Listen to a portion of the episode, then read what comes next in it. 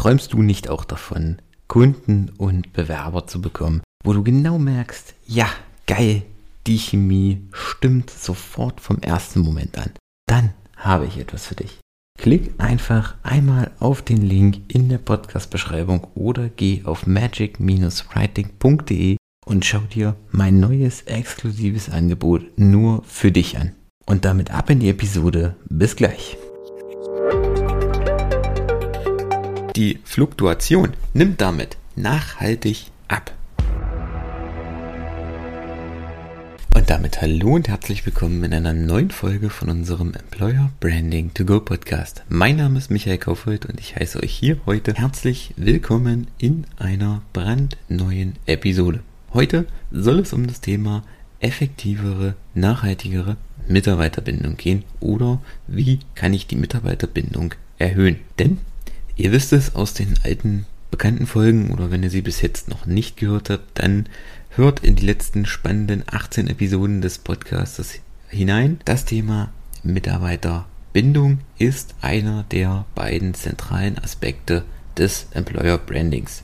Klar, das eine Ziel ist, die Recruiting-Aktivitäten des eigene Recruiting effektiver, effizienter zu gestalten, aber auf der anderen Seite muss ich auch gleichzeitig die Mitarbeiterbindung erhöhen. Denn es nutzt mir nicht, wenn ich effektiv ähm, viele neue Mitarbeiter gewinnen kann, aber diese nicht halten kann und dadurch immer wieder neue frei gewordene Stellen besetzen muss, weil das kommt mich dann im Endeffekt deutlich teurer, als wenn ich umgekehrt weniger Recruiting betreibe, dafür aber meine Mitarbeiterbindung effizient erhöhe. Es ist nachweislich erwiesen. Es gibt Statistiken, die sowohl vom Statistischen Bundesamt als auch von äh, Unternehmensberatungen wie McKinsey oder auch äh, Randstadt durchgeführt wurden, dass Mitarbeiter, die zufrieden sind mit ihrer Stelle, mit ihrem Arbeitgeber, die sich dort gebunden fühlen, die sich dort zufrieden wohlfühlen, dass die nachweislich effektiver, effizienter arbeiten und die eigene Wertschöpfung für den Arbeitgeber nachweislich erhöhen. Deswegen sollte es eines der obersten Ziele des Unternehmens im Bereich Personal sein, die Mitarbeiterbindung zu erhöhen und ein möglichst angenehmes Arbeitsumfeld für die eigenen Mitarbeiter zu schaffen. Daneben ist gerade für die derzeit jungen Generationen, also Y und Z sowie die Millennials, einfach das Thema eigene Entwicklung, persönliche Entwicklung am Arbeitsplatz von entscheidender Bedeutung. Das bedeutet, hier geht es gar nicht primär um das Thema Gehalt, sondern äh, die Angehörigen dieser Generation wollen vor allem sehen, dass sie sich weiterentwickeln können, dass sie an ihrem Arbeitsplatz auch etwas bewegen können, dass sie Teil von etwas sind und deswegen sollte es wirklich ein Aspekt sein der eigenen Personalpolitik, diesem Drang auch nachzukommen. Also die Mitarbeiter durch äh, Weiterbildungsmaßnahmen, durch Förderung der eigenen Qualifikationen der eigenen Talente das Gefühl zu geben, dass sie sich dort im Unternehmen weiterentwickeln können, sowohl persönlich als auch selber zur Weiterentwicklung der Unternehmenskultur beitragen können. Also dass sie sowohl mit ihren Qualifikationen als auch mit den vereinbarten Zielen und den damit verbundenen Aufgaben eine Entwicklung zu verzeichnen haben oder zu verzeichnen können, dass sie sehen, das, was man ihnen mit zusätzlichen Qualifikationen und zusätzlicher Betriebszugehörigkeit an Aufgaben und Verantwortungen überträgt, dass das auch zunimmt und im Prinzip auch die persönliche Weiterentwicklung widerspiegelt. Ein anderer wichtiger Punkt ist der eigene Dialog mit den Mitarbeitern. Es gibt aktuelle Statistiken, die belegen, dass 70 Prozent der Angestellten, die eine Stelle wechseln, nicht wegen dem Punkten wie Gehalt zum Beispiel kündigen, sondern 70 Prozent der Angestellten, die die Stelle jetzt im letzten Jahr gewechselt haben oder in den letzten Jahren gewechselt haben, haben diese gewechselt wegen schlechter Kommunikation mit dem Arbeitgeber und mangelnder Wertschätzung. Das heißt, es geht hier gar nicht primär um finanzielle Anreize wie Boni, sondern es ist schon mal ein wichtiger Anfang, die Mitarbeiter an den Entwicklungen im Unternehmen zu beteiligen, an den Prozessen im Unternehmen zu beteiligen, sie um Rat zu fragen, sie um ihre Meinung zu fragen, ihnen zu zeigen, dass sie Teil der Prozesse der Entwicklung im Unternehmen sind, sich aktiv einbringen können, dazu ihren Beitrag leisten können und im Prinzip mit einer ausgebildeten Kommunikations- und Feedback-Struktur im Unternehmen kann ein Arbeitgeber die eigene Beziehung und die Bindung der Mitarbeiter an das Unternehmen nachhaltig steigern. Denn diese Mitarbeiter fühlen sich dann zum Unternehmen, mit dem Unternehmen verbunden. Sie sind loyaler gegen, gegenüber dem Unternehmen und die Fluktuation nimmt damit nachhaltig ab.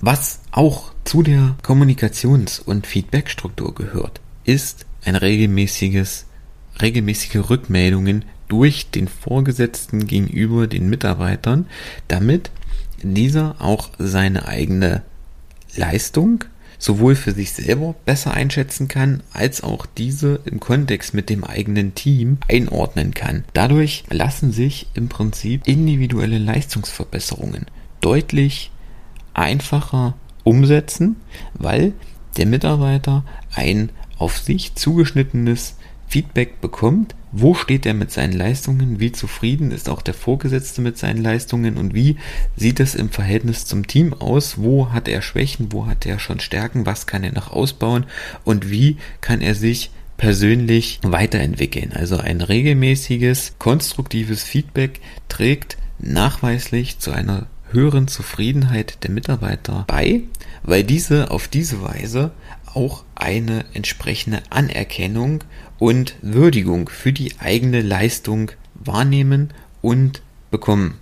Ein anderer Punkt, und der lässt sich, wenn man um das Thema Mitarbeiter spricht, Mitarbeiterbindung spricht, auch Recruiting spricht, nicht von der Hand weisen, ähm, egal wie man es dreht und wendet, ist das Thema Gehalt. Und zwar hat das Geld zwar nicht immer die primäre Motivation. Geld ist ja, ein wichtiger Teil, aber in vielen Fällen nicht die primäre Motivation hinter der Arbeit. Aber man darf es nicht unterschätzen, dass das Gehalt für viele Mitarbeiter eine Signal- und Leitwirkung hat. Deswegen sollte das Unternehmen wirklich darauf achten, das eigene Gehaltsniveau sowohl an der Branche als auch an der eigenen Region anzupassen und anzugliedern, sogar dieses eventuell leicht zu überbieten, denn die Wirkung des Gehalts auf das Leistungsniveau darf trotz all der Aspekte von Work-Life-Balance und Mitarbeiterbindung und Feedback-Kultur nicht unterschätzt werden. Ein ähm, schönes Beispiel, übrigens auch ein sehr gutes Buch, was ich nur empfehlen kann. Da geht es, heißt Keine Regeln von Reed Hastings und Aaron Meyer. Dabei geht es im Prinzip um die Kultur eines Unternehmens, das das ganze Thema mit Gehalt und Leistung und Motivation quasi aufs äh, Exempel getrieben hat. Und zwar Netflix. Hier geht es um die Unternehmenskultur von Netflix. Und zwar ist Netflix eines der wenigen großen US-amerikanischen äh, Großunternehmen, die nicht mit Boni arbeiten, sondern sie bezahlen dem Mitarbeiter den seinen Wert am Arbeitsmarkt und sogar ein Stück drüber, weil sie sagen, Boni sind an im Prinzip zum Anfang des Jahres festgesteckte Ziele geknüpft, die aber mitunter zum Ende des Jahres schon gar nicht mehr relevant sein können. Und deswegen zahlen sie das nicht und es motiviert ja auch dann dazu, wirklich nur nach den Boni ähm, zu arbeiten und in dem Moment, wenn die Schwelle überschritten ist von dem Boni, die Leistung wieder abflacht. Nein, das wollen wir nicht, sondern wir zahlen dem Mitarbeiter seinen individuellen Wert am Arbeitsmarkt und überbieten den sogar leicht, damit er immer bei uns im Prinzip das marktübliche Gehalt, das beste marktübliche Gehalt bekommt. Und das ist vielleicht nicht in allen Branchen, nicht in allen Bereichen, aber könnte für Unternehmen ein wichtiger Anhaltspunkt sein, was das Thema Gehalt in Verbindung mit der eigenen Mitarbeitermotivation anbetrifft.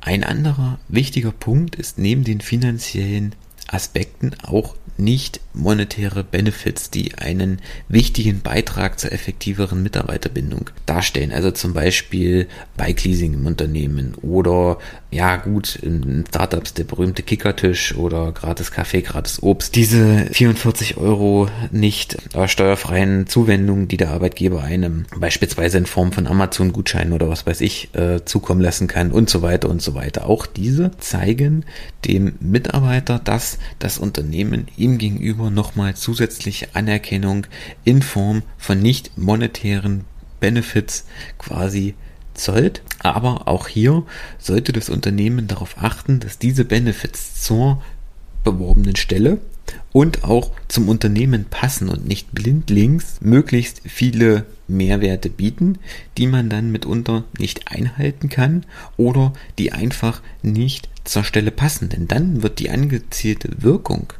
die man mit den Benefits erzielen will, völlig verfehlt und es hat eher negative Auswirkungen auf das Unternehmen, weil sich rumspricht, dass die zwar viel versprechen, aber diese Sachen nicht einhalten können. Ich habe es eben schon mal angesprochen. Ein anderer Punkt ist, trotz des anhaltenden Leistungsdrucks, dem nun mal im Moment viele Branchen unterliegen, auch das Thema Work-Life-Balance gerade für die jetzt jungen Generationen. Hierbei, ich will nicht darauf drängen, dass man möglichst ähm, sage ich mal, viel Freizeit äh, gewähren sollte, wenig Arbeit, viel Freizeit, weil das ist in vielen Bereichen, sind wir ehrlich, einfach Utopie. Aber dennoch sollte der Arbeitgeber hierauf achten oder hierbei darauf achten, klare Definitionen von den zu erreichenden Zielen gemeinsam mit dem Mitarbeiter festzulegen und auch den damit verbundenen Arbeitsaufwand einfach zu kommunizieren, damit auch der Mitarbeiter eine realistische, ein realistisches Bild davon hat, welchen Arbeitsaufwand oder welche, welche Leistungsanforderungen in Zukunft an ihn gestellt werden, damit auch der Mitarbeiter im Prinzip planen kann und es ist ihm wichtig, auch ihm realistische Leistungsziele zu setzen und ihn nicht zu überfordern, denn das hat dann auch wieder einen demotivierenden Aspekt auf die Motivation, wenn der Mitarbeiter von vornherein sieht, diese Ziele sind zu groß, diese Ziele sind völlig utopisch, die kann ich nicht erreichen und versetzt sich dann selber in einen unnötigen Leistungsdruck. Und das führt dann wiederum zu so bekannten psychologischen Erkrankungen ähm, wie zum Beispiel Burnout oder anderen Dingen. Und damit ist letztendlich auch keinem geholfen. Ein letzter wichtiger Punkt, nicht zur, von der Hand zu weisen, wenn es um das Thema Mitarbeiterbindung geht, ist der Aspekt des Betriebsklimas. Das gilt sowohl im Unternehmen als Ganzes als auch im jeweiligen Team und ist ein wichtiger Erfolgsfaktor bei der Arbeit im Unternehmen. Dafür gibt es bereits mehrere internationale Studien, die das untersucht und auch bewiesen haben. Denn ein angenehmes Betriebsklima im Unternehmen, im eigenen Team, in der eigenen Abteilung führt dazu, dass sich die Mitarbeiter eher damit identifizieren können und sich als Teil eines einer Mission, als Teil eines übergeordneten Ganzen fühlen und damit die eigene Zugehörigkeit zum Unternehmen spüren, die eigene Zugehörigkeit steigt und die Mitarbeiter loyaler zum Unternehmen stehen. So, das soll es an dieser Stelle mit der heutigen Episode zum Thema Mitarbeiterbindung gewesen sein. Ich hoffe, sie hat dir gefallen. Wenn sie dir gefallen hat, wenn du sie jemand anderem empfehlen kannst, dann schick ihm einfach einen Link zu der Podcast-Folge. Lass mir eine Bewertung da, einen Kommentar, was du